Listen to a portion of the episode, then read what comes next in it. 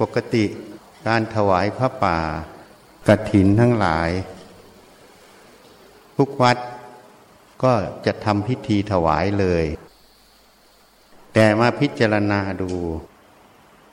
ถวายพระป่า ถวายกฐิน มาถวายมันก็ได้อานิสงส์คือทาน แล้วก็กลับไป สติปัญญานั้น ก็จะไม่ได้จากการ เข้าใจในหลักธรรม หลักธรรมนั้นเป็นสิ่งที่อยู่ในชีวิตของเรานั่นเอง จะต้องศึกษาเพื่อนำไปประกอบอาชีพดำเนินชีวิตให้ถูกต้อง และไปอบรมจิต ให้ผ่องใสเบิกบานเป็นกุศล หลักธรรมนั้นก็จะช่วย ให้การดำเนินชีวิตได้ราบรื่น สมบูรณ์ขึ้น เหตุนั้นจึงมาพิจารณา ใช้โอกาสตรงนี้ที่ถวายกฐินทุกรอบ ก็จะแสดงทำให้ฟังด้วย เพื่อปรับความรู้ความเห็นของญาติโยมทั้งหลาย ให้เป็นสัมมาทิฏฐิ ให้ความเห็นนั้นมันถูกต้อง ตรงต่อสัจธรรมความจริงในแต่ละเรื่องตรงนั้น เมื่อสัมมาทิฏฐิเกิดแล้ว เห็นถูกในแต่ละเรื่องที่เราต้องประพฤติปฏิบัติ หรือต้องกระทำหรือในกิจวัตรของเรา ก็จะทำให้เราดำเนินชีวิตได้ราบรื่น ด้วยความทุกข์น้อยลงนั่นเอง การปฏิบัติธรรมนั้นเป็นภาษาค่อนข้างจะไปทางพระ ภาษานี้มันจะออกไปทางพระมากหน่อย กรอบกับเราได้สัมผัสในชีวิตในวัดวาต่าง โดยเฉพาะสายปฏิบัติ เมื่อเราได้สัมผัสเราก็จะเห็นรูปแบบ ของการประพฤติปฏิบัติการสอนต่างๆ ของแต่ละสถานที่แต่ละสำนัก แต่ละวัดนั่นเอง มันก็จะก่อเกิดเป็นภาพในใจเรา ก่อเกิดเป็นความเห็น ต่อ การปฏิบัติธรรมต่อพุทธศาสนา ถ้าเป็นชาวต่างชาติที่ไม่ได้มีพระพุทธศาสนายังลึกลงต่อจิตใจประชาชนเป็นส่วนใหญ่ ภาพเหล่านี้จะไม่มี แต่เนื่องจากประเทศเรานั้นมีพุทธศาสนาเป็นศาสนาประจำชาติ เขาไม่ได้บัญญัติลงในรัฐธรรมนูญ แต่ถ้าเราพิจารณาตามหลักความเป็นจริง ว่าประเทศเราประชาชนส่วนใหญ่ นับถือศาสนาพุทธ ก็ถือว่าศาสนาพุทธนั้นเป็นศาสนาประจำชาติไทยนั่นเอง ศาสนาพุทธนั้นมีอิทธิพลที่หล่อเลี้ยง ความรู้ความเห็นของคนในชาติ อันนี้เป็นพื้นฐาน แต่การหล่อเลี้ยงนั้น มันก็มีการตีความในหลักธรรม ตามความรู้ความเห็นของผู้แสดงธรรม หรือของผู้ที่ไปศึกษาหัวข้อธรรม หัวข้อธรรมนั้น มันเป็นความจริงเป็นสัจธรรม ที่พระพุทธเจ้าได้ตัดสรู้อนุตตรสัมมาสัมโพธิญาณท่านได้ศึกษาจนเห็นแจ้งความจริงตรงนี้ จึงบัญญัติ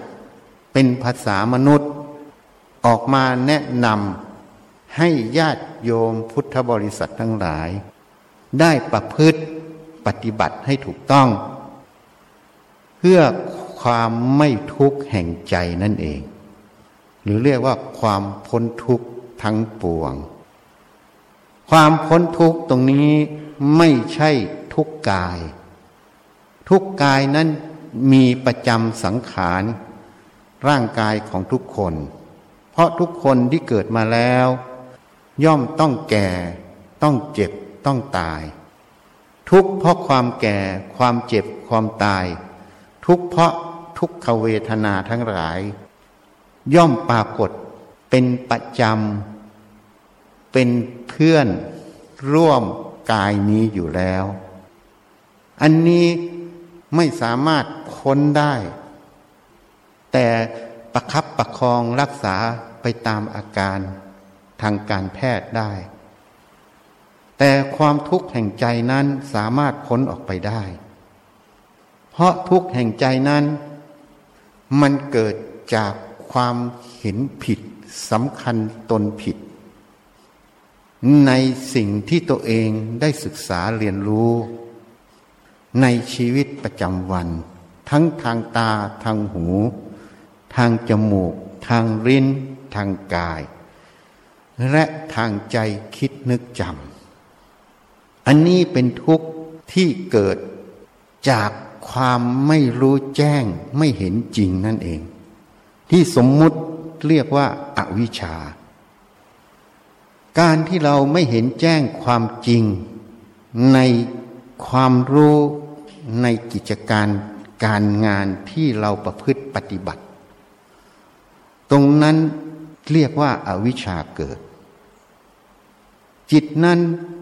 ท่านกล่าวไว้ว่า จิตตังประพัสสลัง อาคันตุเกหิ กิเลเสหิ อุปกิเลเสหิ จิตดั้งเดิมนั้นพระพัฒสอน อาศัยกิเลสจร เรียกว่าอาคันตุกะ มาปกปิดให้จิตนั้นเศร้าหมอง จิตนั้นเมื่อกิเลสมาปกปิด ผู้ที่ไม่ได้ศึกษาให้เข้าใจ ในขบวนการในความจริงของสิ่งเหล่านี้ เมื่อไม่เห็นแจ้งความจริงเหล่านี้ ย่อมก่อให้เกิดอวิชชาเกิดขึ้น เมื่ออวิชชาเกิดขึ้นแล้ว เวลาประพฤติปฏิบัติ ก็จะประพฤติปฏิบัติ ไปตามความรู้ความเห็นที่เกิดขึ้น การที่ปฏิบัติไปตามความรู้ความเห็นที่เกิดขึ้น ที่ประกอบด้วยความไม่เห็นแจ้งความจริงในจุดนี้ ก็เรียกว่าความหลงเกิดขึ้นนั่นเอง เหตุนั้นในอภิธรรมท่านพูดถึงอวิชชา บัญญัติว่าเป็นโมหะเจตสิก โมหะเจตสิกก็คือความคิดที่มันผิดออกมานั่นเอง การบัญญัติตรงจุดนี้ ก็เป็นทางอ้อม ไม่ใช่ทางตรง ความไม่เห็นแจ้งความจริงตรงนั้นน่ะ เรียกว่าอาวิชชา เมื่อจิตนั้นไม่เห็นแจ้งความจริงในจุดนั้น ก็ย่อมคิดผิด ตามปฏิจจสมุปบาท ก็เรียกว่าอาวิชชาทำให้เกิดสังขาร สังขารตัวนี้ก็ไปตีความกันเยอะแยะในหนังสือ ก็เลยทำให้งง ให้สับสน จริง ๆ แล้วสังขารตัวนี้ ตีความง่ายที่สุด เมื่ออวิชชาครอบงำจิต จิตนั้นไม่เห็นแจ้งความจริง ย่อมต้องคิดผิด นี่ มันจะเป็นอย่างนี้ เพราะฉะนั้นตัวอวิชานี้ในหนังสือพูดถึงโมหะเจตสิกเป็นทางอ้อม จริงๆ แล้วโมหะมันเป็นขบวนการที่ต่อเนื่องจากอาวิชชาอาวิชชาเปรียบเทียบก็เหมือนพ่อกับแม่ที่ให้กำเนิดลูก คือโมหะนั่นเอง โมหะจะแสดงตัวให้เรารู้ ก็ออกมาในความคิดความเห็น ท่านจึงเรียกว่าโมหะเจตสิกนั่นเอง เจตสิกก็คือความคิดความเห็นความจำนั่นเอง เหตุนั้นถ้าเราจับหลักตรงนี้ได้ เวลารูปกระทบตาก็รู้ทางตา เสียงกระทบหูก็รู้ทางหูกลิ่นกระทบจมูกก็รู้ทางจมูกรสกระทบลิ้น ก็รู้ทางลิ้น เย็นร้อนอ่อนแข็งกระทบกายก็รู้ทางกาย แม้แต่คิดนึกธรรมารมจำกระทบใจก็รู้ทางใจ เวลารู้ขึ้นมาแล้ว เรียกว่าวิญญาณเกิด วิญญาณหกนั่นเอง ก็วิญญาณทางตาทางหูทางจมูกทางลิ้นทางกายทางใจ เมื่อวิญญาณเกิดแล้ว มันจะมีสังขารคือความคิด ความเห็นออกมา ความคิดความเห็นนั้น มันจะออกมาตอบสนองต่อความรู้นั้น ถ้าจิตนั้นประกอบด้วยความไม่เห็นแจ้งความจริงในเรื่องนั้น เรียกว่าอาวิชชาเกิด จิตที่ประกอบด้วยอวิชชาเกิดนั้น ความคิดความเห็นนั้น มันจะออกมาผิด เรียกว่าเห็นผิดเกิด ถ้าจิตนั้นประกอบด้วยวิชา เห็นแจ้งเหตุผล ความคิดนั้น มันจะออกมาถูกต้อง ความเห็นก็จะถูกต้อง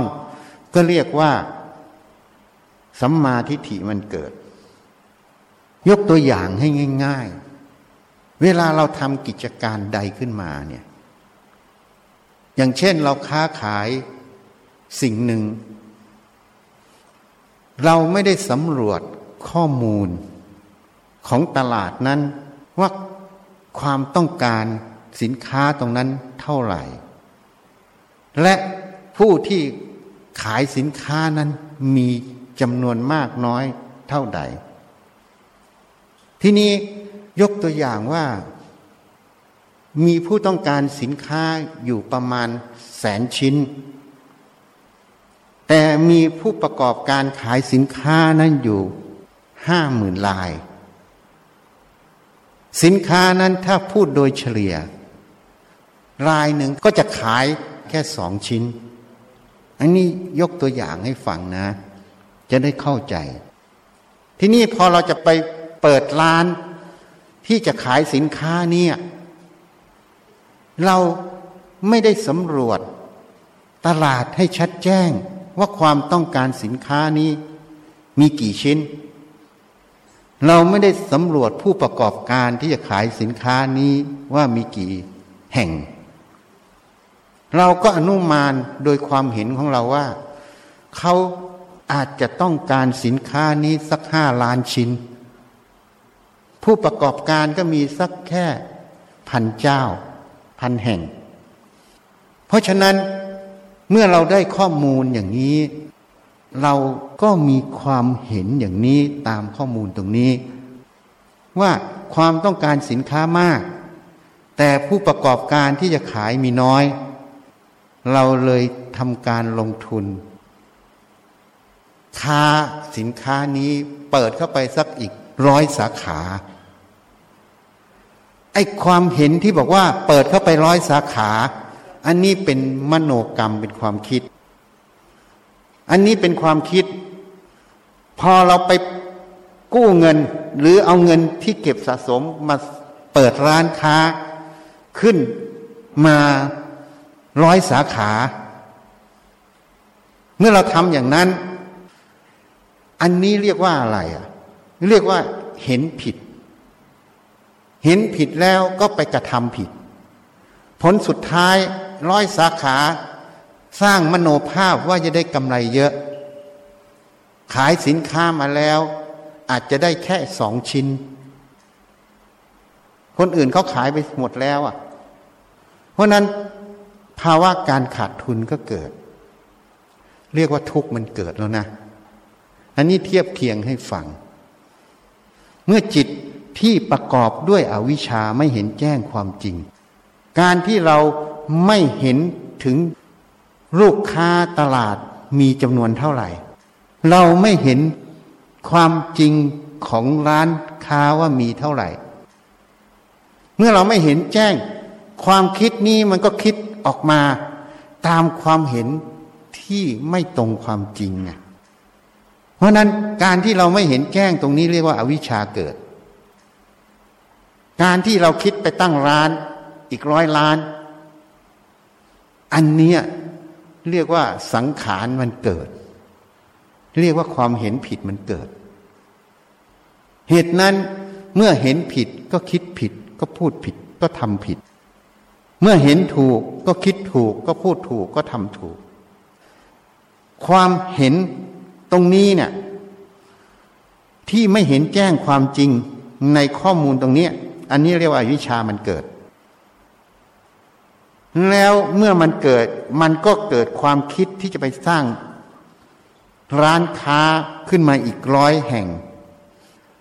ไอ้ความคิดที่จะสร้างตรงนี้ออกมาเนี่ย มันก็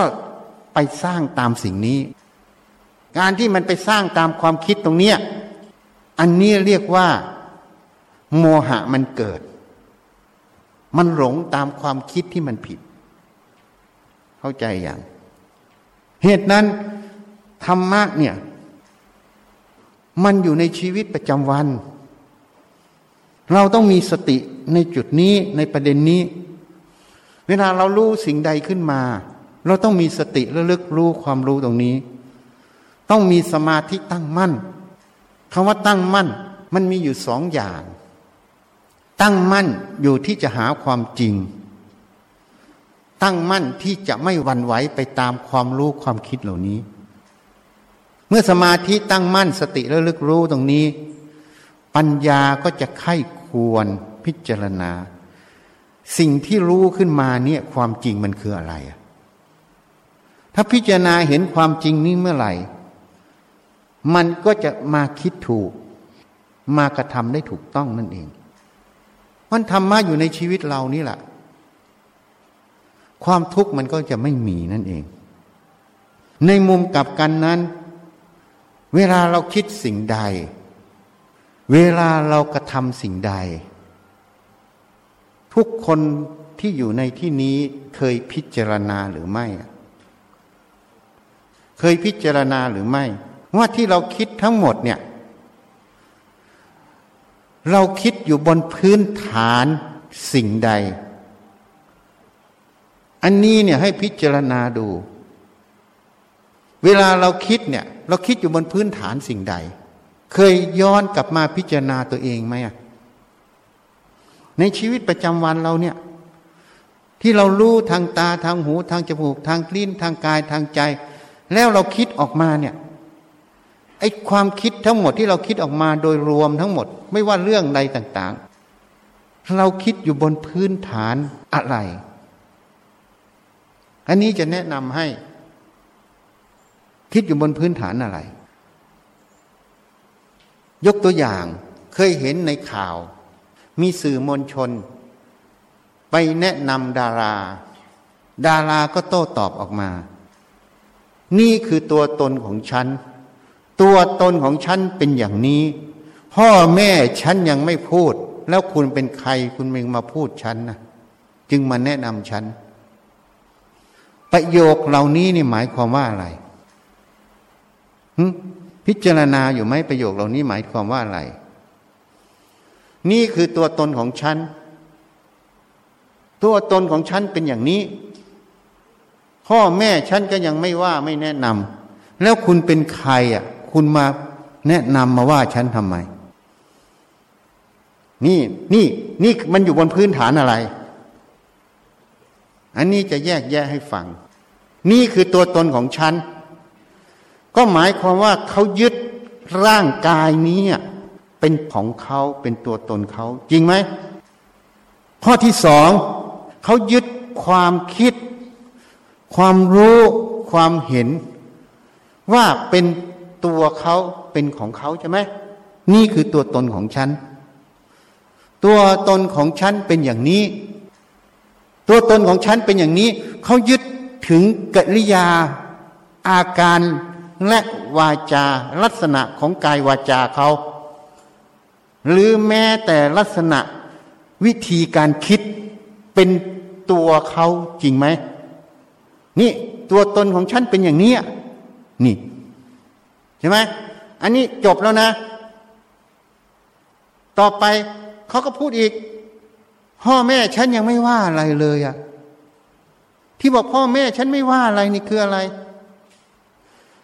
คุณอย่ามาแตะต้องฉันนะ แล้วคุณเป็นใครคุณยังมาพูด นี่ อันนี้เนี่ยมันคืออะไร นี่ทั้งหมดเนี่ยคืออะไร วิธีการคิดของผู้หญิงคนนี้เนี่ย มันเป็นวิธีการคิดที่อยู่บนพื้นฐานสำคัญร่างกายสำคัญ รูปประธรรมนามธรรมนั่นเอง คือความคิดความเห็นความรู้ตรงนี้ เป็นของเราเป็นตัวเราจริงไหม เพราะนั้นความสำคัญตรงจุดเนี้ยมันก่อประโยชน์หรือก่อโทษ เขาไม่เห็น เพราะเขายึดเขาปิดกั้นแล้ว ทีนี้ถ้าดาราท่านนี้เนี่ย ประพฤติตัวไม่เหมาะสม แต่สื่อมวลชนแนะนำ การที่แนะนำให้ทำให้เหมาะสม เป็นประโยชน์หรือเป็นโทษต่อดาราท่านนี้ถ้าเขาทำไม่เหมาะสม เมื่อเขาแนะนำแล้วไปประพฤติปฏิบัติได้เหมาะสม จะเป็นประโยชน์หรือเป็นโทษต่อเขา ตอบไม่ได้ เป็นประโยชน์ต่อลาราเห็นยังนี่ เพราะฉะนั้นเมื่อเขามีจุดนี้ ประโยชน์ที่ควรจะปรับปรุงแก้ไขความรู้ความเห็นตัวเอง เกิดไหม ไม่เกิด เพราะเขาปิดกั้นแล้ว อะไรเป็นตัวปิดกั้น ก็ความสำคัญผิดว่ากายกับความรู้ความเห็นเป็นของเขาเป็นตัวเขาไง กิริยาท่าทางการกระทำพฤติกรรมรูปแบบ การพูดรูปแบบความคิด รูปแบบ การกระทำของทางกาย ก็เป็นตัวเขาหมดไงยึดไปหมด เพราะนั้นการพัฒนาองค์ความรู้ให้เกิดขึ้น มันก็พัฒนาไม่ได้ไง เหตุการณ์อย่างนี้ท่านดูละเอียดขึ้นไปอีกนิดนึง อันนี้เขาพูดแบบโจงแจ้งเห็นไหมแต่ที่ละเอียดเข้าไปเวลาปรึกษาหารือในการงานกัน มันก็จะมีตรงนี้แอบแฝงอยู่ แทนที่จะพิจารณาเหตุผลของงานตรงๆ มันมีอุปทานยึดมั่นอยู่ในความคิดกูไง ความคิดกูกูต้องถูก เมื่อความคิดกูต้องถูก มันก็ปิดกั้น ความรู้ความเห็นของผู้อื่นเขาเมื่อปิดกั้นมันก็ไม่ได้พิจารณา ความรู้ความเห็นของผู้อื่นเขา เมื่อไม่พิจารณามันก็ไม่เกิดการพัฒนาการ องค์ความรู้ในจุดนั้น ให้เกิดขึ้น จริงไหมคนนั้นถ้ามีความเฉลียวฉลาด ก็อาจจะชดเชย ไอ้ที่จะพัฒนาลงได้บ้าง แต่รับรองว่าไม่ถึงจุดสุดยอด แต่ถ้าคนที่โง่เขา ก็เลยเป็นปัญหาต่อสังคมนั้นไง ถ้าเป็นลูกน้องปัญหาก็น้อย หัวหน้าก็กดหัวเอาไว้ใช่ไหมแต่ถ้ามาเป็นหัวหน้าเมื่อไหร่ วุ่นทั้งบริษัท วุ่นทั้งหน่วยงานนั้น เพราะลูกน้องทำงานอะไรไม่ได้ หัวหน้าเป็นปัญหา เพราะฉะนั้นสมัยเรารักษาการเป็นผู้ในการโรงพยาบาลอาจารย์ฟัน่นเราเกิดความรู้ขึ้นมาว่า เวลาทำงานเนี่ย มันจะแบ่งเป็นหน่วยงานต่างๆ ในโรงพยาบาล อย่างเช่น หัวหน้าฝ่ายการพยาบาล หัวหน้าฝ่ายการพยาบาลก็จะมาเป็นหัวหน้าตึก แต่ละตึก มันก็จะแยกเป็นหัวหน้าฝ่ายแต่ละฝ่ายในโรงพยาบาล ในฝ่ายก็แยกย่อยลงมาอีก แล้วก็มีหัวหน้า เพราะนั้นขอบเขตการแก้ปัญหานั้นน่ะ ถ้าลูกน้องทะเลาะกัน หัวหน้าตึกจัดการได้ มาประสานได้ ถูกไหม ถ้าหัวหน้าตึกทะเลาะกัน หัวหน้าฝ่ายมาประสานได้ ถ้าหัวหน้าฝ่ายทะเลาะกัน ผู้ในการนั่นแหละค่อยเป็นคนประสานได้ ค่อยมาปรับปรุงความรู้ความเห็นได้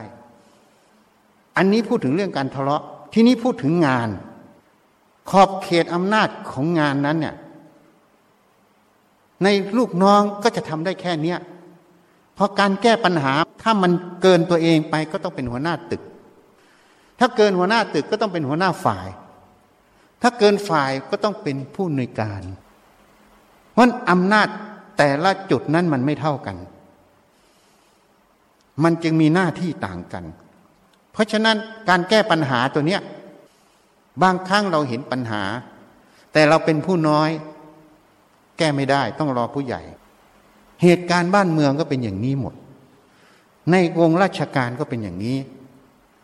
มันจึงหมักหมมปัญหาไว้ในบ้านเมืองเยอะแยะไปหมด ไม่ว่าเรื่องทั้งหลายไม่ว่ายาบ้าเรื่องนั้นเรื่องนี้เต็มไปหมด เพราะมันมีขีดจำกัดของแต่ละหน้าที่หน่วยงาน เหตุนั้นผู้ที่เป็นผู้นำจะต้องเข้าใจบทบาทตรงนี้หมด จึงจะสามารถชี้หรือแก้ปัญหาองค์กรนั้นได้ถูกต้อง ที่นี้ถ้าผู้นำไม่เข้าใจสิ่งเหล่านี้ หรือเชื่อมั่นในตัวเองอย่างเดียว หรือเป็นปัญหา หน่วยงานนั้นก็เลยเป็นปัญหาเดินไม่ได้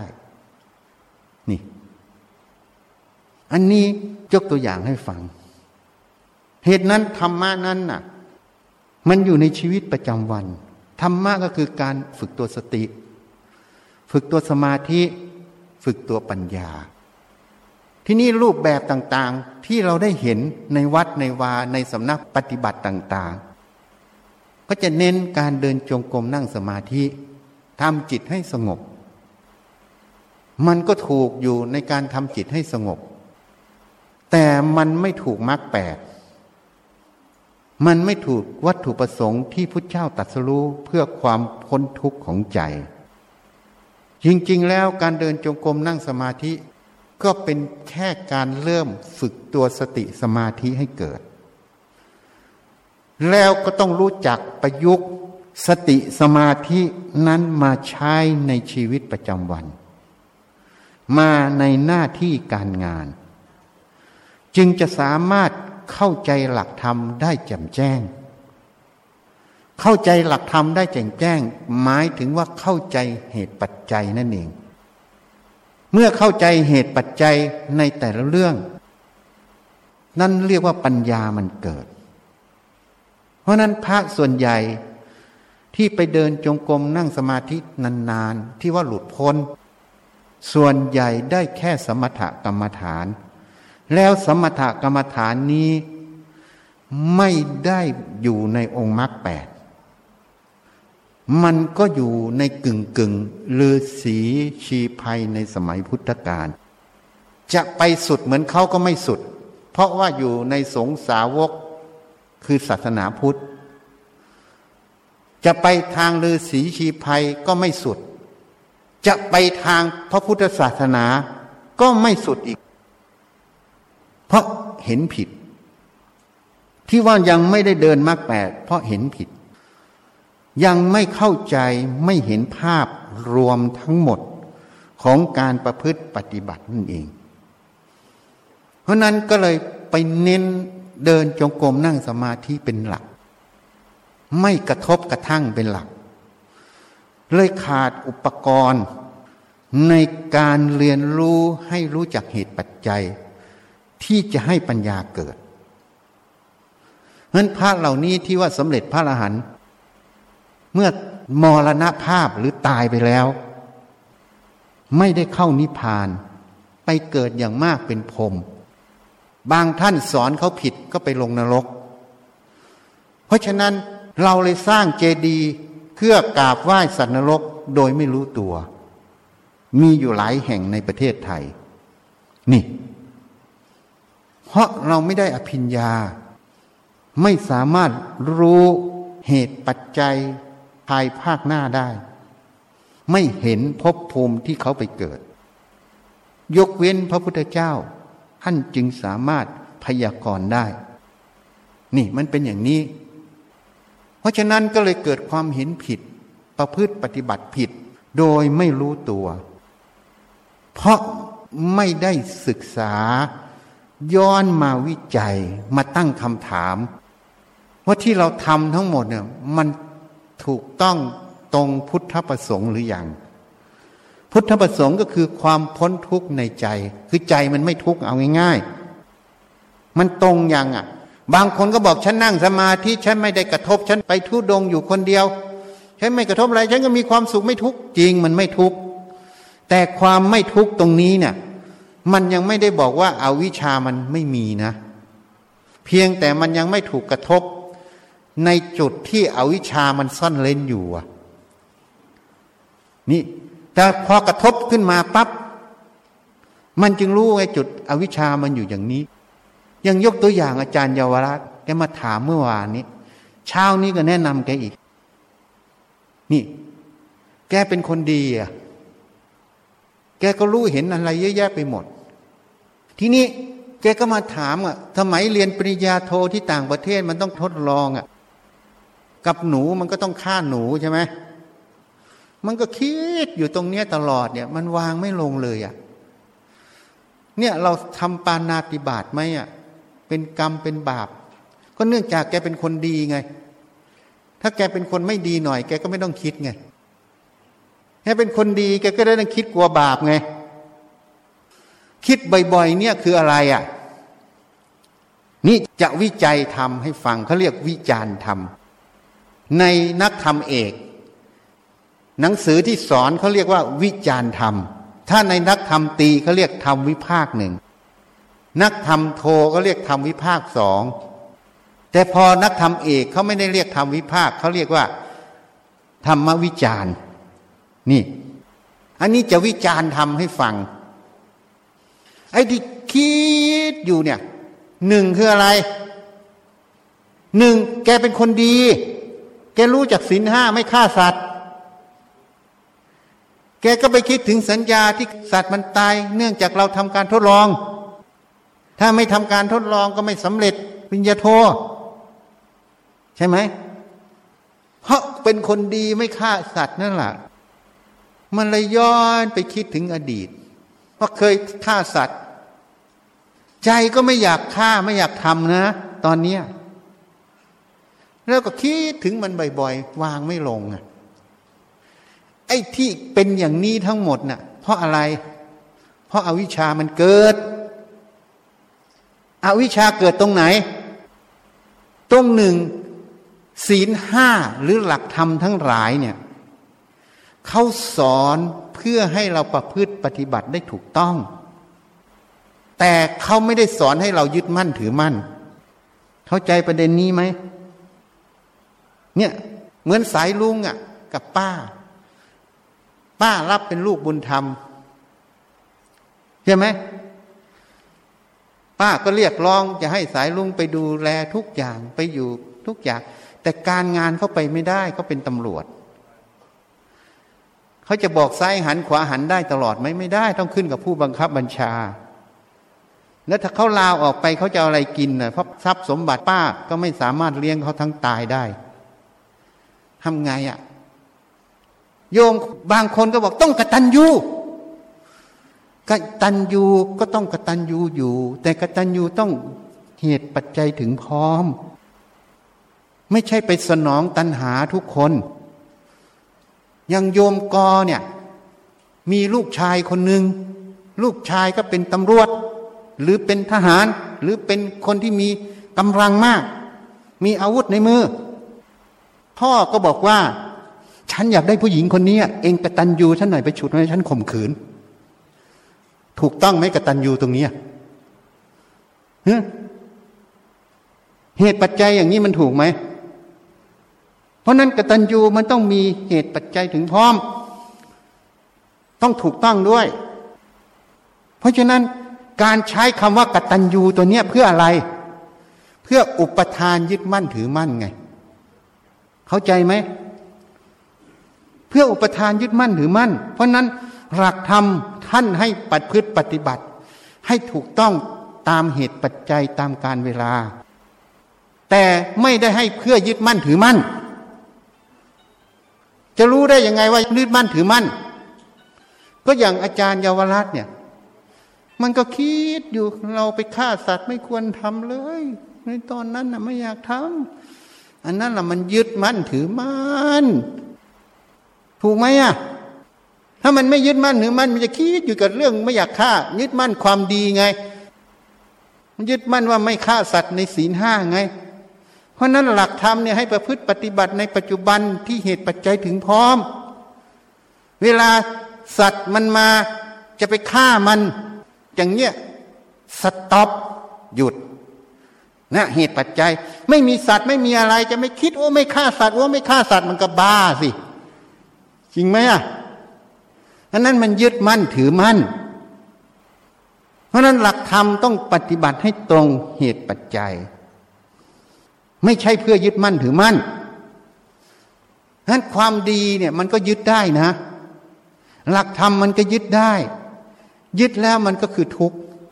ไอ้ที่มันเป็นทุกข์น่ะแสดงว่าหลักธรรมที่เราใช้อยู่น่ะ มันใช้ผิด ถ้าใช้ถูกจิตมันต้องไม่ทุกข์ทุกข์เป็นผลบอกเหตุไง เหตุคืออะไร เหตุคือมันใช้ผิด เข้าใจยัง นั้นหลักธรรมนี่ต้องใช้ให้ตรงให้ถูกต้อง ไม่ใช่เพื่อยึดมั่นถือมั่น คนชอบเอาหลักธรรมมายึดมั่นถือมั่น แล้วก็มาบังคับผู้อื่นให้เป็นคนดีให้ทำเนี่ยเหมือนสายลุงก็ถูกบังคับ ให้ทำเป็นคนดีต้องมีกตัญญูไง ถ้าไม่เจอฉันก็นู่นน่ะ สีธัญญาใช่ไหม เจอฉันฉันก็เลยทำหน้าที่คอนซัลแทนที่ปรึกษาเป็นนักจิตวิทยา ใช่ไหมนี่มันเป็นอย่างนี้ เพราะฉะนั้นนี่หลักธรรมเนี่ย ก็ถูกอวิชามันใช้ เข้าใจยังวิชามันใช้หลักธรรมอีกนะ สมัยฉันเป็นนักศึกษาแพทย์ ฉันฝึกสมาธิครั้งแรก ฉันก็จับมาว่าครูอาจารย์สอนว่าเราฝึกสมาธิทำความสงบ เราก็เลยเข้าใจว่าสมาธิแปลว่าความสงบ ก็มุ่งอย่างเดียวทำยังไงให้มันสงบ ลองทุกวันเลยห้าโมงเย็นนี่นั่งทุกวันเลย ลองหาวิธีให้มันสงบ ลองไปลองมา มันคิดขึ้นมา ก็หาวิธีอยู่ มันก็บอกขึ้นมา คิดก็คิดไปจะนั่งดูพอมันบอกอย่างนี้ปับ๊บ ความคิดมันก็ดาบไปหมด ฉันไม่ใช่เอาพุทโธใส่นะ วิธีการฉันทำนี่ไม่ใช่พุทโธ แต่เป็นวิธีการเดินรูปนาม นี่คือเดินสมถาวิปัสนาคู่ตลอด คิดก็คิดไปจะนั่งดู มันดับวับเลย ไอ้คำว่าคิดก็คิดไปจะนั่งดูนี่เราไม่ได้คิดนะมันขึ้นมาเอง ทีนี้พอวันต่อมาเราก็เอามาใช้กับมันอีกพอมันคิดอีก มึงจะคิดไปก็คิดไปจะนั่งดู มันไม่ดับ เออ มันไม่ดับ เพราะอันนั้นมันขึ้นเอง แต่ตอนนี้เราคิดเอง ที่นี่มันไม่ดับ มันก็คิดเหมือนน้ำพุเลยอะสภาวะตอนนั้นอะมันมีสมาธิอยู่ด้วย มันก็คิดพุ่งเร็วเลย เป็นเหมือนน้ำพุเนี่ย ไม่เป็นภาษา ที่นี่มันก็มีตัวหนึ่งขึ้นมาหลอก ไม่สงบก็เลิกนั่งซะเห็นยังเห็นยัง มันเอาเจตนาเราอะที่เราจะทำความดีเนี่ยเราจะทำให้มันสงบเนี่ย มันหลอกเราอีกทีเห็นยัง ไม่สงบก็เลิกนั่งซะเห็นยังเห็นยัง นี่มันหลอก ขณะนั้นมันก็ตัดสินใจไม่สงบก็นั่งพอตัดสินใจอย่างนั้นปั๊บจิตมันรวมเลยนี่มันรวมเลย มันเห็นความคิดเนี่ยเป็นเหมือนก้อนดำๆเลยนะ ไม่เป็นภาษา ไม่เป็นเรื่องราวเป็นก้อนดำๆนั่นก็มีธรรมชาติหนึ่งดูอยู่ ธรรมชาติหนึ่งถูกดูอยู่ฮะนี่เสร็จแล้วมันก็หายไป มันก็มาดูกลางอก กลางอกนี้ประกอบด้วยความรู้สว่างสวัยนี่ ไอ้ที่ก้อนดำๆน่ะมันสำลอกออกไปแล้วสำลอกอุปทานในความคิดมันออก เพราะนั้นความคิดนี้เป็น bad energy เข้าใจยังพลังงานเลว มันเป็นก้อนดำๆนี่กลางอกเนี่ย มันสว่างสวัยเสร็จแล้วมันก็ถอยออกมาอีกมาดูตรงขาที่มันสัมผัสพื้น ที่มันสัมผัสพื้นอยู่เนี่ย มันมีเวทนาอยู่ ทุกขเวทนา แต่ใจมันไม่ทุกข์มันเฉยเฉยอันนี้ มันด้วยอำนาจสมาธิไง มันไม่ยึดมั่นถือมั่น เวทนาตรงนั้น เพราะอำนาจสมาธิที่มันเกิดขณะนั้น นี่ นี่มันเอามาหลอก เพราะฉะนั้นกตัญญูมันก็มาหลอกเห็นยัง ให้เป็นบ้าไง ไม่ฆ่าสัตว์ก็เอามาหลอกให้เป็นบ้าไง มันทุกข์อยู่มันคิดอยู่มันก็ทุกข์ทุกข์ทุกข์ไอ้ที่คิดแล้วทุกข์ทุกข์นั่นแหละแสดงมันไม่ทุกข์ หลักธรรมต้องใช้ตรง ถ้าใช้ตรงแล้วมันต้องไม่ทุกข์ถ้าใช้แล้วมันทุกข์ก็แสดงมันไม่ตรง มันบอกในตัวมันง่าย ๆ แต่เราไม่มีสติปัญญาอ่านมัน นี่ ทีนี้อาจารย์เยาวราชเนี่ยจะพูดต่อให้ฟัง อันนี้เอาเป็นตัวอย่างนะ อย่าโกรธฉันนะ เป็นวิทยาทานอเนี่ยที่คิดถึงเรื่องหนูอยู่เนี่ย ทดลองฆ่าสัตว์อยู่เนี่ย อวิชามันเกิด อวิชาตรงไหนเกิด ความไม่รู้แจ้งในความคิดตรงเนี้ยมันเกิด ที่เรียกว่าอวิชาคืออะไร นี่จะอธิบายหลักทำให้ฟัง การที่เราไม่เห็นแจ้งความจริงในความคิดตรงเนี้ยเนี่ยเรียกว่าอาวิชามันเกิด ความจริงในความคิดนี้เป็นอย่างไร ฟังให้ดีแล้วเตรียมตอบด้วยนะ ข้อที่หนึ่ง เวลาเราคิดถึงฆ่าหนูเนี่ย ถามว่ามีหนูอยู่ในความคิดไหมตัวไม้ใช่ไหมภาษาอังกฤษเรียกว่าไม้ใช่ไหมเออ เดี๋ยวหนู เดี๋ยวเขาไปเข้าใจเป็นคำสรรพนามคนอีกฮะเมาเหรออะไรก็ไม่รู้เอา หนูแล้วนะเอาง่าย ๆ หนูไม่ใช่สุนัขกันล่ะ ข้อที่หนึ่ง มีหนูอยู่ในความคิดไหม ข้อที่สอง มีตัวเราอยู่ในความคิดไหมฮะถ้ามีตัวเราอยู่ในความคิดเนี่ยตัวเราขนาดเนี้ยยัดเข้าไปในหัว มันจะระเบิดไหมอะ เพราะหัวมันเล็กกว่าตัวฮะมีไหม ไม่มีไงไม่มีหนู ไม่มีเรา ไอ้ที่เรากับหนูนี่คืออะไร คือสมมุติ คือสัญญานั่นเอง เข้าใจอย่างตัวสัญญา ที่รู้ว่าฆ่าหนูอยู่เนี่ย ทดลองหนูในสมัยสาวๆเนี่ย อันนั้นเรียกว่าสัญญา ถูกไหม ในสัญญานี่มีหนูจริงไหม ไม่มี มีตัวเราจริงไหม ไม่มีแล้สัญญานี่คืออะไร สัญญาก็คือพลังงานอันหนึ่ง เนี่ยเวลาเขาทดสอบในสมองเนี่ย ตรงประสาทมันต่อกันเขาเรียก synapse เนี่ยมันวิ่งวิ่งวิ่งขึ้นมันเนี่ยกี่รอบกี่รอบสัญญามันก็จำได้ง่ายขึ้น มันเป็นพลังงาน ดูง่ายๆเคยดูสมาร์ทโฟนกันไหมอะไม่บอกยี่ห้อเดี๋ยวโฆษณาให้เขาไม่เหมาะสม สมาร์ทโฟนเห็นเล่นกันหมดเลยเนี่ย มีตัวคนอยู่ในสมาร์ทโฟนไหมมี ดาราอยู่ในนั้นไหม ตัวมันคืออะไรคือแสงนั่นน่ะ แต่แสงมันมีหลายสีมันตัดกันน่ะ มันก็เลยเป็นภาพใช่ไหมไอ้ภาพนั่นแหละเขาเรียกสมมุติ มันไม่มีตัวผู้หญิงผู้ชายตัวอะไรจริง มันเป็นสมมุติ เข้าใจยังคือสมมุติอะมันไม่มีจริงไอ้ภาพนั้นน่ะ คือสมมุติ ถูกไหมไอ้ตัวจริงมันคือแสงสีต่าง ๆ ที่มันตัดกัน นั่นเรียกว่าปรมัตถะเพราะนั้นในความจำตรงเนี้ยไอ้ตัวความจำนั่นแหละมันเป็นพลังงานนั่นแหละนั่นแหละตัวปรมัตแต่ภาพหนูเอ่ยภาพเราเอ่ยไปทำการฆ่าหนูหรือทดลองหนูไอ้นั่นแหละสมมติ นี่คือสัจธรรมความจริงในสัญญาและความรู้ขณะนั้น นี่คือหลักความจริงของมัน การที่เรายังเห็นว่ามันมีหนู มีตัวเรามีการกระทำของเราอยู่ในนั้น อันนั้นน่ะเรียกว่าอาวิชามันเกิด เพราะมันไม่เห็นแจ้งความจริงว่ามันไม่มี ถ้ามันมีหนูหนูก็ต้องยั่วเยี่ยอยู่ในสมองในใจเราแล้วใช่ไหมถูกไหมเนี่ยถ้ามีตัวเราอยู่ในหัวเราเนี่ย หัวต้องระเบิดไหมทำไมมันไม่ระเบิด ก็นั่นแหละมันไม่มีจริง ราะฉะนั้นเรียกว่าหลงอะไร หลงหนูหลงเราก็คือหลงสมมุตินั่นเอง การที่ไม่เห็นแจ้งว่ามันไม่มีหนูไม่มีเรา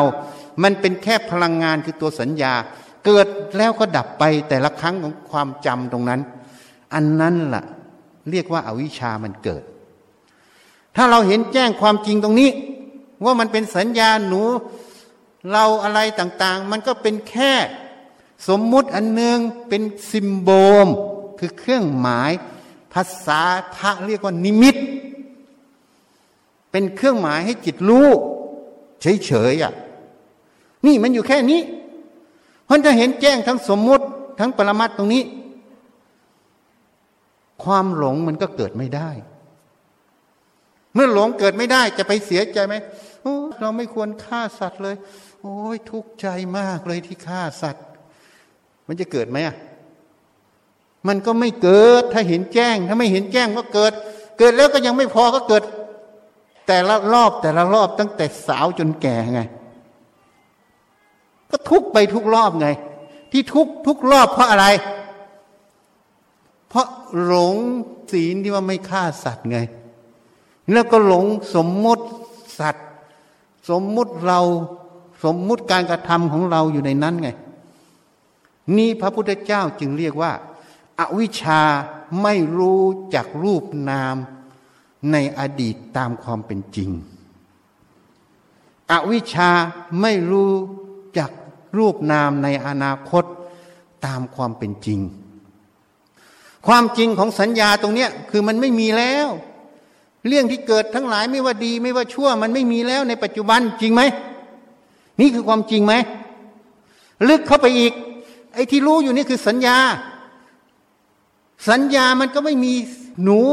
ไม่มีตัวเราไม่มีการฆ่าหนูในนั้นถูกไหมมันเป็นแค่สมมุติเฉยๆให้เรารู้เรื่องราวในอดีตฮะแค่นั้นอะ นี่ ถ้าเห็นแจ้งตรงนี้ก็ไม่หลงไปตามเรื่องราวเหล่านี้ เมื่อไม่เห็นแจ้ง หนูมันมีจริงใช่ไหมเรามีจริง ก็หลงไปตาม หนูตามเราไงพอหลงไปตามหนูตามเราเกิดอะไรขึ้น ถ้าเรื่องไม่ดี ไม่อยากทำเป็นผู้ดีไง ก็เสียใจ ก็ตำหนิตัวเอง ก็เกิดซึมเศร้าเกิดขึ้นเห็นยัง นี่ถ้าเป็นคนที่โหดร้ายหน่อย ก็พอใจที่ได้ฆ่ามันไง ถูกไหมจิตก็เป็นโหดร้าย ก็เป็นโทสะไปข้างนอก พอมาตำหนิตัวเองก็เป็นโทสะมาใส่ตัวเองก็เป็นซึมเศร้าไง อยู่แค่นี้เพราะไม่รู้จักความจริงขณะที่มันขึ้นมาใช่ไหมไม่เห็นแจ้งความจริง เรียกว่าอวิชามันเกิด มันอยู่แค่นี้เพราะฉะนั้นจะวิจัยตัวอวิชาวิจัยตรงไหนอะก็วิจัยที่มันเกิดอยู่ในจิตนั่นแหละ วิจัยที่รูปมันกระทบตาเสียงกระทบหูกินกระทบจมูกรสกระทบลิ้นเย็นร้อนแข็งกระทบกาย แม้แต่คิดนึกทำอารมณ์กระทบใจ มันก็รู้ ที่นี่มันรู้แล้ว มันก็ต้องคิด ที่มันคิดนั่นแหละมันจะบอกเรา ว่ามันคิดด้วยอวิชชา หรือคิดด้วยไม่มีอวิชชา ไอ้ที่บอกว่าเสียใจที่ไปฆ่าหนู ไม่อยากฆ่าหนู ไม่อยากฆ่าสัตว์ แล้วคิดซ้ำซ้ำซ้ำซ้ำซากซากตั้งแต่สาวจนแก่อย่างเงี้ยอันเนี้ยมันบอกเราว่าที่คิดทั้งหมดเนี่ยคิดด้วยอวิชชาเห็นไหมถ้าเห็นแจ้งแล้วมันไม่มีหนูไม่มีเราต่อไปก็เลิกคิดแล้ว จบเห็นยังไอ้ที่เลิกคิดน่ะแสดงว่ามันเห็นแจ้งแล้วไอ้ที่มันยังคิดอยู่น่ะ มันบอกเรา มันบอกเราว่าอาวิชามันยังอยู่ตลอด สติปัญญายังแทงไม่ทะลุ จุดนี้ นี่มันเป็นเครื่องบอก ถ้าคนที่มีสติสมาธิปัญญาอ่านในจิตใจตัวเองตลอด ก็จะเห็นสิ่งเหล่านี้ เพราะฉะนั้นในการประชุมกันเหมือนกัน ถ้าคนปฏิบัติธรรม มีสติสมาธิปัญญาอยู่ที่จิต เวลาคิดจะพูดอะไร มันจะรู้เหตุผลของการพูด เหตุผลของการพูดพูดเพื่ออะไร พูดเพื่อตัวตน ไม่ได้พูดเพื่องาน ก็จะรู้ทันทีเมื่อรู้ก็สต็อปไม่พูด เพราะมันไม่ใช่เรื่องงาน ที่ปรึกษาหาหรือประชุมกันเนี่ยมันคือเรื่องงาน ไม่ใช่เรื่องตัวตนถูกไหมทีนี้คนไม่มีสติ แล้วก็หลงไปตามพื้นฐานที่สำคัญผิดว่ารูปว่านามคือกายกับความรู้ความเห็นเป็นตัวเราเป็นของเรา มันก็จะคิดไปอย่างนี้เห็นยัง คิดบนพื้นฐานตัวนี้ แล้วก็จะตามไปพื้นฐานสมมุติที่เรียนรู้ในอดีต อย่างเช่น เรียงหลักธรรม ไม่ฆ่าสัตว์ใช่ไหมกตัญญูต้องกตัญญูพอเรียนไปก็เป็นกฎเกณฑ์ในใจ ที่นี้ก็เอามาคุ้นคิดอีกก็ถูกมันหลอกไปหมดเห็นยัง หลงสมมุตินี่ ฉันไม่ได้ปฏิเสธหลักธรรมนะ อย่าฟังผิด ฟังให้ตรงความจริง ยังไม่ได้ปฏิเสธหลักธรรม แต่หลักธรรมนั้นถูกอวิชชาใช้เป็นเครื่องมือไง เมื่อถูกอวิชชาใช้เป็นเครื่องมือหลักธรรมนั้น จึงไม่ใช่หลักธรรมแท้ เข้าใจยัง เพราะหลักธรรมมันเป็นไปเพื่อความสงบ เพื่อความไม่ทุกข์แต่มันเกิดเป็นเพื่อความทุกข์แสดงว่าหลักธรรมนั้นมันไม่ถูกต้อง มันถูกอวิชานำไปใช้ เข้าใจยังที่มันผิดคืออวิชามันใช้ ตัวหลักธรรมมันไม่ผิด หลักธรรมมันก็เหมือนมีดมันไม่ได้ทำอะไรเลย มีดเอาไปแทงคน ไปฟันหัวคน มันก็เลยว่ามีดนั้นเป็นโทษ ถูกไหมแต่มีดนั้นไปฝ่าฟืนก็เลยบอกว่ามีดมันเป็นประโยชน์ จริง ๆ มีดมันเป็นกลางๆ มันไม่มีคุณมีโทษ มันอยู่เพื่อผู้ใช้ จริงไหมอะผู้ใช้มีอวิชชา หรือมีปัญญา ถ้ามีอวิชชาก็ไปทำโทษ ถ้ามีปัญญาก็ไปทำประโยชน์ จบของทุกอย่างเป็นกลางๆหมด เดี๋ยวจะยกตัวอย่างเรื่องเงินให้ฟังอีกนิดนึง ให้ชัดแจ้งขึ้น เงินก็เป็นของกลางๆ คนยังเห็นผิด มาบัญญัติพระดีต้องไม่มีเงินต้องไม่จับเงิน พระที่ไม่จับเงิน ไม่มีเงินนั่นแหละคือพระปลอม ไม่ใช่พระดีนะ เพราะอะไรจึงเรียกว่าพระปลอม เพราะยังมีเงินอยู่ในใจ เมื่อมีเงินในใจก็ไปเรียนรู้ว่า นักบวชหรือพระตีจะต้องไม่มีเงิน เพื่อไม่มีเงินก็ต้องพยายามไม่ให้มีเงินไง แต่ความพยายามความกระทำที่ไม่มีเงินนั้นละ่ะ ในความรู้ตรงนั้นมันยังมีเงินอยู่ไง จึงเรียกว่าพระปลอม พระดีจริง ๆ เนี่ย ที่ไม่มีเงินนี่คือไม่หลงสมมุติเงินในใจต่างหาก เงินก็เป็นสมมุติ ตัวจริงถ้าเป็นกระดาษก็คือแบงค์ตัวจริงถ้าเป็นเหรียญก็คือโลหะถูกไหมสมมุติพิมพ์ภาพขึ้นมากฎหมายรับรองก็ว่าแลกเปลี่ยนได้ จริงไหมถ้าไม่ตรงกฎหมายแลกเปลี่ยนได้ไหมเขาบอกแบงค์ปลอมไงจับ จริงนะทำเหมือนกันในรูปเหมือนกันทุกอย่างเหมือนกันหมด แต่เขาบอกแบงค์ปลอมไงเพราะกฎหมายไม่ยอมรับ เพราะไม่ได้เกิดจากแบงค์ชาติพิมพ์ไงถูกไหมนี่ เพราะฉะนั้นเนี่ยมันอยู่ตรงนี้ต้องพิจารณาให้ถูก ถ้าเข้าใจประเด็นนี้เนะี่ยความทุกข์ในใจมันก็ไม่มีมันปฏิบัติทำง่ายนะ ง่ายไหมอาจารย์เยาวรัตง่ายไหมอะติดมาตั้งกี่สิบปีอะวันนี้น่าจะออกไปได้แล้วนะ ลาลงมันซะ bye bye ฉันไม่เอากับเอ็งอีกแล้ว bye bye อวิชชาเนี่ยนี่อวิชชามันอยู่ตรงนี้ คนไปสอนว่าละจิตผู้รู้ละอวิชชา ไม่ใช่ จิตผู้รู้มันทำหน้าที่รู้ ไม่ได้ละมัน ที่ต้องละคือละตัวเห็นผิด ตัวเห็นผิด ถ้าพูดตามภาษาละก็ละตัวเห็นผิด แต่จริง ๆ ก็ไม่ได้ละอะไรอีกทำ ความเห็นให้มันตรง สัจธรรมคือความจริง ก็คือเจริญปัญญาให้มันเกิด ปัญญาคือเห็นแจ้งความจริง ถ้าเห็นแจ้งความจริงตามความเป็นจริงเมื่อไหร่นั้นเรียกปัญญาเกิด ปัญญาเกิด มันก็เหมือนแสงสว่างมันเป็นลบมืดเอง ถ้ายังเอาเราไปลบมืด ก็ยังมีอุปทานเราอยู่เข้าใจยัง เข้าใจยังเราไม่ได้ลบมืด ไม่มีตัวเรา แต่เหตุปัจจัยมันลบล้างกันเอง คือแสงสว่างมันเกิดความมืดก็หายเองจำหลักนี้ให้ดีนะ เพราะนั้นสอนกันผิดให้สู้กิเลสให้ฆ่ากิเลสให้อดทนกับกิเลสทำลายมันเครียดแค้นมัน ผิดหมด เพราะยังเห็นมันกับเราเป็นคู่ต่อสู้กัน นั่นยังมีตัวตนอยู่ เข้าใจยัง เราไม่ได้ทำอะไรมันไม่สู้มัน เพราะตัวเราก็ไม่มีจะเอาอะไรไปสู้มัน ไม่มี ตัวเราไม่มีก็ว่างเปล่าจะอะไรไปสู้กับมันอะฮะทำความเห็นให้มันแจ้งให้มันตรง คือวิชาเกิดเมื่อไหร่อวิชามันไม่มีเอง ไม่ได้สู้รบไม่ได้อะไรสบายสบายชิวชิวไม่ชอบสบายเหรอชอบทุกข์เหรอนี่ เพราะนั้นความเห็นเนี่ยมันละเอียดอ่อนต้องเห็นให้ถูก ถ้าเห็นไม่ถูก ยังไม่ได้เดินมรรคแปดเพราะมรรคแปดขึ้นต้นด้วยสัมมาทิฏฐิเห็นชอบตรงตามความเป็นจริง คือเห็นถูกนั่นเอง เพราะนั้นที่สอนต้องสู้กิเลสต้องเอาชนะกิเลสต้องเพิ่ต้องอดทนนั่นละ่ะ ยังไม่ได้เดินมรรคแปดเพราะมันเห็นผิดแล้ว ยังมีเรามีเขาอยู่กิเลสยังเป็นเขานะ ยังเป็นอีกคู่หนึ่งนะยังมีเราอีกคู่หนึ่งซัดกันเปี้ยงเปี้ยงเหมือน เหมือนอะไรนะ บัวขาวกับนักมวย จีนน่ะนั่นละ่ะมีตัวเขาตัวเราต้องเปี้ยง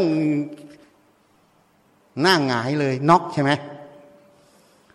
นี่ถ้าไม่มีวัวขาวไม่มีคู่ต่อสู้ สนามมันว่างไหมมันมีชกกันไหมไม่มีเห็นยัง เพราะนั้นในอภิธรรมเขาจึงบอกว่ามักมันพ้นเจตนา ถ้ายังมีเจตนามันก็ไม่ใช่มัก ที่นี้ที่ยังต้องสู้ต้องฆ่าต้องเอาเป็นเอาตายนี่มันมีเจตนาอยู่ เข้าใจยัง เราไม่สู้ไม่ฆ่า เราทำความเห็นให้ตรงในจุดนั้น ให้เห็นแจ้งความจริงตรงนั้น ความมืดคืออวิชชาคือความไม่เห็นแจ้งความจริงตรงนั้น มันก็ดับไปเองมันไม่มีนั่นแหละไม่มีการสู้ไม่มีการฆ่า มันละโดยอัตโนมัตินั่นแหละมันพ้นเจตนาไม่มีเจตนาไปละมันเห็นยัง นี่ เพราะนั้นประเด็นนี้ต้องเห็น ที่สอนกันมันสอนผิดโดยไม่รู้ตัว เพราะเขาไม่เห็นประเด็นนี้ เพราะนั้นจึงยังไม่ได้เดินมากในที่บอกต้องสู้กิเลสต้องเดินตรงกลมเป็นเจ็ดแปดชั่วโมงต้องนั่งสมาธิสิบชั่วโมงห้าชั่วโมงแปดชั่วโมงขึ้นเลย ต้องอย่างนี้อย่างนั้น เอาจริงเอาจัง โอ้ย นี่คืออะไร พลังธรรมหารู้ไหมว่า นี่คือกิเลสทั้งเพ ไม่ใช่พลังธรรมนะ นี่คือพลังกิเลสพลังความหลง พลังความเห็นผิด แต่คนก็ชอบไง เพราะพูดมาอย่างนี้ เพราะเห็นกิเลสเป็นผู้ร้าย ต้องมีตำรวจต้องมีคนทำลายผู้ร้ายใช่ไหมก็เลยว่าการสอนนี่มันถูกต้องใช่ไหมแต่หลักธรรมแล้ว ทุกอย่างเป็นอนัตตาหมด สัพเพสังขารานิจจา สังขารทั้งหลายไม่เที่ยง สัพเพธรรมานัตตาติทำทั้งหลาย ไม่ใช่ของเราไม่ใช่เรา ไม่ใช่ตัวตนของเรา ไม่ว่าเป็นรูปธรรม ไม่ว่าเป็นนามธรรม ไม่ใช่ของเราไม่ใช่เราไม่ตัวตนของเรา เพราะฉะนั้นจึงไม่มีการต่อสู้ไม่มีการทำลายกัน มีแต่เรื่องของเหตุปัจจัย อย่างเช่นในท้องคนน่ะ มันก็จะมีแบคทีเรียอยู่ลำไส้เขาเรียก normal flora แบคทีเรียท้องถิ่นเจ้าถิ่นพอเราไปกินยา ปฏิชีวนะเยอะๆทำลายแบคทีเรียตรงนี้เยอะ เชื้อโรคเข้าไปมันก็เกิดโรคท้องอุจจาระร่วงขึ้นได้ เพราะอะไร เพราะไอ้เจ้าทินน่ะ มันไม่มีสู้ เข้าใจยัง เพราะนั้นแบคทีเรียที่อยู่ในลำไส้ใหญ่ของคนเนี่ย มันก็ต้องสู้แบคทีเรียภายนอกที่เข้ามาในอาหารไงนี่มันสู้กันอยู่ แต่พอมันไม่มี มันสู้ไม่ได้มันก็เกิดโรคเห็นยัง เพราะนั้นทุกอย่างเนี่ย มันมีของมันอยู่ มันควบคุมกันโดยอัตโนมัติ มันต่อต้านกันโดยอัตโนมัติ โดยเราไม่ได้ไปต่อต้านเข้าใจยังเพราะเมื่อแสงสว่างเกิดความมืดก็หายเอง เราไม่ได้ไปลบความมืด เราไม่ได้ไปทำลายความมืด เราไม่ได้ไปต่อสู้ความมืด มันไม่มีเราตั้งแต่ต้นไง เพราะมันเป็นอนัตตาหมด แต่ที่เราคิดทั้งหมดมันอยู่บนพื้นฐานของอัตตาตัวตนไง ที่ต้องสู้กิเลสฆ่ากิเลสทำลายกิเลสก็เห็นกิเลสเป็นผู้ร้ายไง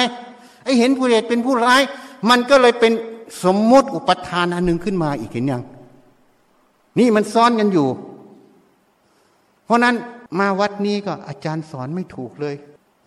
ไม่เห็นทำอะไรเลย ไม่เห็นสู้กิเลส ไม่เห็นซัดกับกิเลส ไม่เห็นเดินจงกรมนานๆเลย ไม่เห็นอะไรเลยอะอาจารย์สอนไม่ถูกเลย เพราะอะไรก็เพราะเราคิดอยู่บนพื้นฐานที่เราไปเรียนรู้จากสำนักต่าง ๆหนึ่ง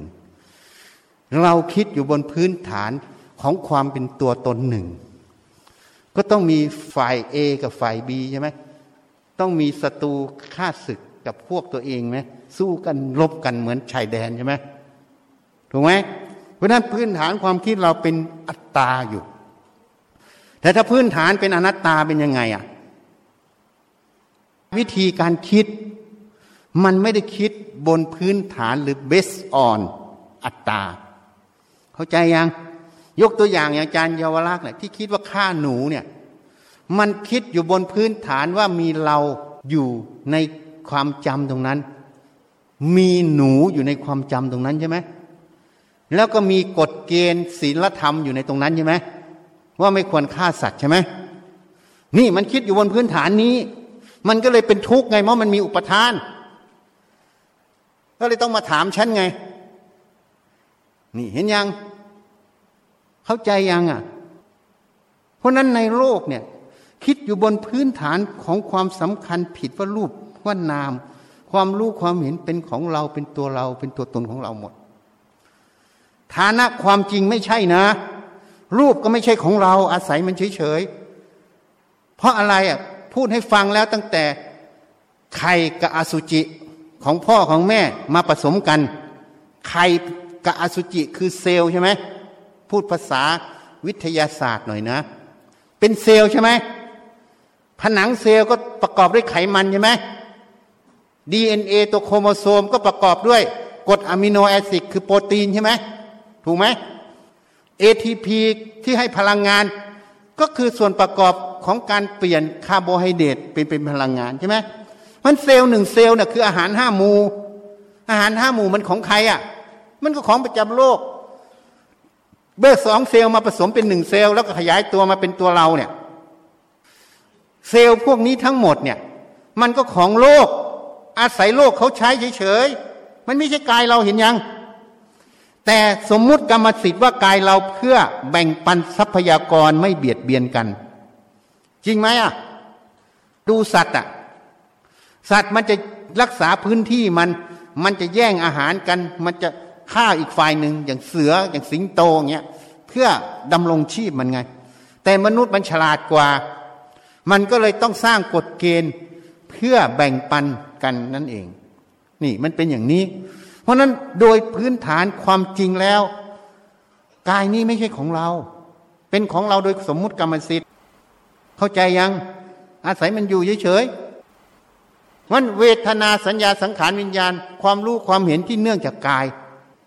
กายนี้ไม่ใช่ของเรา พลังงานที่เนื่องมาในกาย ก็ไม่ใช่ของเราอีก ถูกไหมนี่คือหลักความจริง เมื่อไม่ใช่ของเรา ที่เราคิดทั้งหมดเนี่ยที่อยู่บนพื้นฐานของความเป็นตัวตนเนี่ยมันเป็นความคิดอยู่บนพื้นฐานผิดหรือถูกฮะตอบไม่ได้ แสดงว่าไม่ได้ฟังฮะอยู่บนพื้นฐานความเห็นผิด เห็นยัง มันเลยเป็นทุกข์ในใจไง พุทธเจ้ามาเห็นประเด็นนี้จุดนี้ จึงแนะนำสั่งสอนให้เห็นถูกตามความเป็นจริง เมื่อเห็นถูกแล้วก็อาศัยกาย ทำหน้าที่เฉยๆ อาศัยความคิดทำหน้าที่ อาศัยความรู้ทำหน้าที่ทำประโยชน์นั่นเอง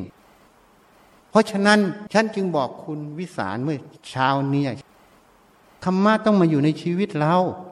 ต้องมาทำหน้าที่ให้ถูกต้อง ให้เกิดประโยชน์ เรายังต้องเลี้ยงตนเองเลี้ยงลูกเลี้ยงเมียเลี้ยงลูกน้อง เพราะทุกคนต้องกินต้องทาย ปัจจัยสี่มันต้องทำก็ทำมันไปซิ ทำเขาเรียกว่า สัมมาอาชีโว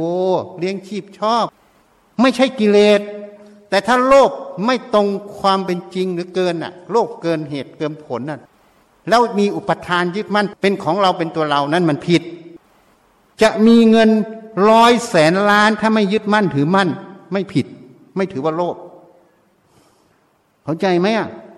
คนที่ไม่ยึดมั่นถือมั่นเงินเป็นของเรา ยิ่งมีร้อยแสนล้านยิ่งดี เอาทำประโยชน์ได้ยิ่งมาก ปัญญามันไม่โง่หรอก ถ้ามันโง่ก็ไม่เรียกว่าปัญญา จริงไหมอะนี่มันทำประโยชน์ เพราะฉะนั้นเราต้องเข้าใจรูปนามกายใจเนี่ย ความรู้ความเห็นมันเป็นกลางๆ วัตถุทั้งหมดมันเป็นของกลางหมด แต่มันมีสมมุติกรรมสิทธิ์มาเพื่อแบ่งปันกัน กฎหมายจึงเป็นตัวขึ้นมารับรอง ถ้าเรารู้อย่างนี้เราก็แค่อาศัยมันให้ถูกกฎถูกเกณฑ์ของกฎหมาย ให้ถูกกฎเกณฑ์ของธรรมชาติ ก็อาศัยมันทำประโยชน์เฉยๆไง นี่แค่นี้เองไม่มีอะไร อาศัยไม่ใช่ยึดมั่นถือมั่นมันคนเลยไปตีความ โอ้ย พระองค์นี้มีเงินตั้งสิบล้าน โลภะไม่จริงหรอก ถ้าเป็นพระจริงนะไม่มีเงิน มีแต่สมมุติว่าเงิน เข้าใจไหมก็อาศัยสมมุติว่าเงินนี้ทำประโยชน์เฉยๆถ้าไม่ได้ยึดมั่นถือมั่นมันคนเข้าใจผิดหมด เพราะเอาความเห็นตัวเองไปตีความหมดไง มีเงินเยอะๆ ต้องมีกิเลสใช่ไหมพระจับเงินก็ต้องไม่บริสุทธิ์ใช่ไหมไม่ใช่ ความบริสุทธิ์ไม่บริสุทธิ์ไม่ได้อยู่ที่ตรงนี้ อยู่ตรงที่จิตนั้นเห็นแจ้งความจริงสิ่งทั้งปวง ไม่ใช่ของเราไม่ใช่เราไม่ตัวตน เป็นอนัตตาเป็นธาตุหมด เมื่อเห็นอย่างนี้แล้ว ก็เลยแค่อาศัยเงินนี้ทำประโยชน์ โดยสมมติที่มันให้ค่า เข้าใจยังมันให้ค่า ก็อาศัยค่าที่มันให้โดยสมมุตินี่ทำประโยชน์จบ ถูกไหมอะเอาขี้ไปแลกของเขาเอาไหมอะ ไม่เอา แต่เอาเงินไปแลกเขาเอาไหมนั่นแหละสมมุติมันบัญญัติให้เงินเป็นตัวกลาง นี่ต้องเข้าใจ ต้องรู้จักคำว่าอาศัย อะไรอะไรก็เหมาเป็นกิเลสหมดเหมากิเลสหมด พระอรหันต์เกิดในโลกไม่ได้ เพราะมันติดทุกเรื่อง ถูกไหมที่เหมาเป็นกิเลสหมดมันติดทุกเรื่อง พระอรหันต์เกิดไม่ได้ ถ้ารู้จักคำว่าอาศัยเมื่อไหร่พระอรหันต์เกิดได้คำว่าอาศัยเนี่ยมันตรงความจริงนะ ความจริงของรูปนามว่าไม่ใช่ของเรา ไม่ใช่เราไม่ตัวตนของเรา เรียกว่าสัพเพธมานัตตาติ เข้าใจไหมทำทั้งหลายไม่ใช่ของเรา ไม่ใช่เราไม่ตัวตนของเรา มันเป็นกลางๆอยู่ เพราะฉะนั้นดูพระได้ พระบางลูกกับวัดนี้ไม่เอาเงินแล้วนะ เอาไปใช้จ่ายในครอบครัวเลี้ยงครอบครัว คนก็ว่าโอ้ยดีพระนี้ดี แต่มันไม่ตรงอุปทานในเงิน พระองค์นี้ไม่เอาเงิน แต่ในความหมายยังมีอุปทานเงินอยู่ ยังมีเงินอยู่ในใจใช่ไหมมีเงินในใจก็มีกฎเกณฑ์ กฎเกณฑ์บอกว่า ไม่จับเงินไม่รับเงินเป็นพระบริสุทธิ์ นี่หลงอะไร หลงกฎเกณฑ์สมมุติตรงนี้ เพราะหลงเงินก่อน แล้วก็มาหลงกฎเกณฑ์ตรงนี้ อีกพระรูปหนึ่งอยากได้เงิน อันนี้ก็หลงเงิน หลงกฎเกณฑ์ โลภะมันจึงเกิด ถ้าพระจริง ๆแล้ว เห็นเงินก็คือสมมติ ใช่ไหมความจริงก็เป็นวัตถุธาตุใช่ไหมถูกไหมแล้วก็รู้จักอีกว่าสมมุติเนี่ยเขาบัญญัติคือใช้งาน ก็อาศัยสมมุติตรงเนี้ย อาศัยเงินตรงนี้ทำประโยชน์ นี่เรียกว่าอาศัยเฉยๆไม่ได้ยึดมั่นถือมั่นนี่พระแท้อยู่ตรงนี้ ดูพระให้ดูให้ดี คนชอบหลงพระที่หลงเงิน พระที่ไม่จับเงินไม่รับเงินนั่นแหละคือพระหลงเงิน เพราะยังมีสมมุติเงินในใจเห็นยังไม่เห็นว่าไอ้สมมุติเนี่ยความรู้ตรงเนี้ยมันเป็นพลังงานอันหนึ่งเฉยๆมันเป็นธาตุ แต่มันมีสัญญาหมายรู้ว่าเงินคือสมมุติ แค่นั้นน่ะคนพระอรหันต์ท่านรู้สองส่วนนี้ ท่านจึงอาศัยเงินนั้นทำประโยชน์ แต่ท่านไม่ได้ติดยึด เข้าใจยัง พระที่ไม่อาศัยเงินไม่อยากจับเงิน นั่นแหละคือติดยึดเงิน แต่ไปทางลบคือเรียกว่าเนกาทีฟพระที่อยากได้เงินเยอะๆแล้วมีโลภะอันนั้นไปทางโพสิทีฟเพราะฉะนั้น ไปทางบวกไปทางลบผิดทั้งคู่ เราไม่ไปทั้งบวกไม่ไปทั้งลบ แต่เรายอมรับความจริงว่าเงินคือธาตุเงินคือสมมุติบัญญัติอันหนึ่งที่ไว้ใช้งาน เราอาศัยก้อนธาตุตรงนี้คือเงินตรงเนี้ยและสมมุติบัญญัตินี้ไว้ทำประโยชน์ในโลกเฉยๆทำแล้วก็ทิ้งไปหมด ไม่มีอุปทานยึดมั่นถึงมัน นั่นจึงเรียกว่าพระไม่มีเงิน พูดให้ชัดซะเนี่ย คนยังเข้าใจผิดเห็นผิดเยอะ เลยก่อเกิดเป็นกระแสผิดผิดเยอะ แล้วก็เลยไปเห็นโอ้ยพระรับใบปวนา พระไม่จับเงิน พระไม่รับเงิน เนี่ยก็มีพระเดินทุดงค์อยู่ลงใต้อยู่เนี่ยโอ้ยไม่รับเงินเพราะหัวอย่างเดียว พระจริงเขาไม่ทำแบบนั้นหรอก บอกได้แค่นี้แหละไม่ใช่พูดมาก เดี๋ยวจะมาถล่มเราอีกนี่ พระจริงเนี่ยเขาไม่ได้ไปต่อต้านโลก เขาไม่ได้ anti-social ถ้ายัง anti-social ยังมีตัวตน ต่อต้านสังคมต่อต้านโลก เข้าใจไหม แต่เขาอาศัยมันทำประโยชน์ตามอัตภาพจำไว้นะคำว่าอาศัยนะวันนี้ก็ยุติแต่เพียงเท่านี้พอแล้วพูดมากก็มากเรื่อง เดี๋ยวไม่ได้ถวายกระถิน บางคนก็บอกว่าพูดนานไป เมื่อไหร่จะถวายสักทีฮะฮะไม่ตั้งสติฟังไม่ได้ฟังง่ายๆนะเดี๋ยวฉันตายแล้วไม่ได้ยินนะ ทีนี้ต้องหาเทปฉันไปฟังแล้วนะ ไม่ได้ฟังง่าย ๆนะ แต่ละเรื่องเนี่ย แยกแยะประเด็นต่าง ๆ ให้ฟังซีดีฉันเนี่ยต้องเก็บ ต่อไปจะไม่มี เข้าใจไหมวันนี้อาจารย์วรรักษ์เข้าใจไหมพูดให้อาจารย์วรรักษ์เลยนั้นอย่างวันเนี้ยนะเออนะโอเคเนาะ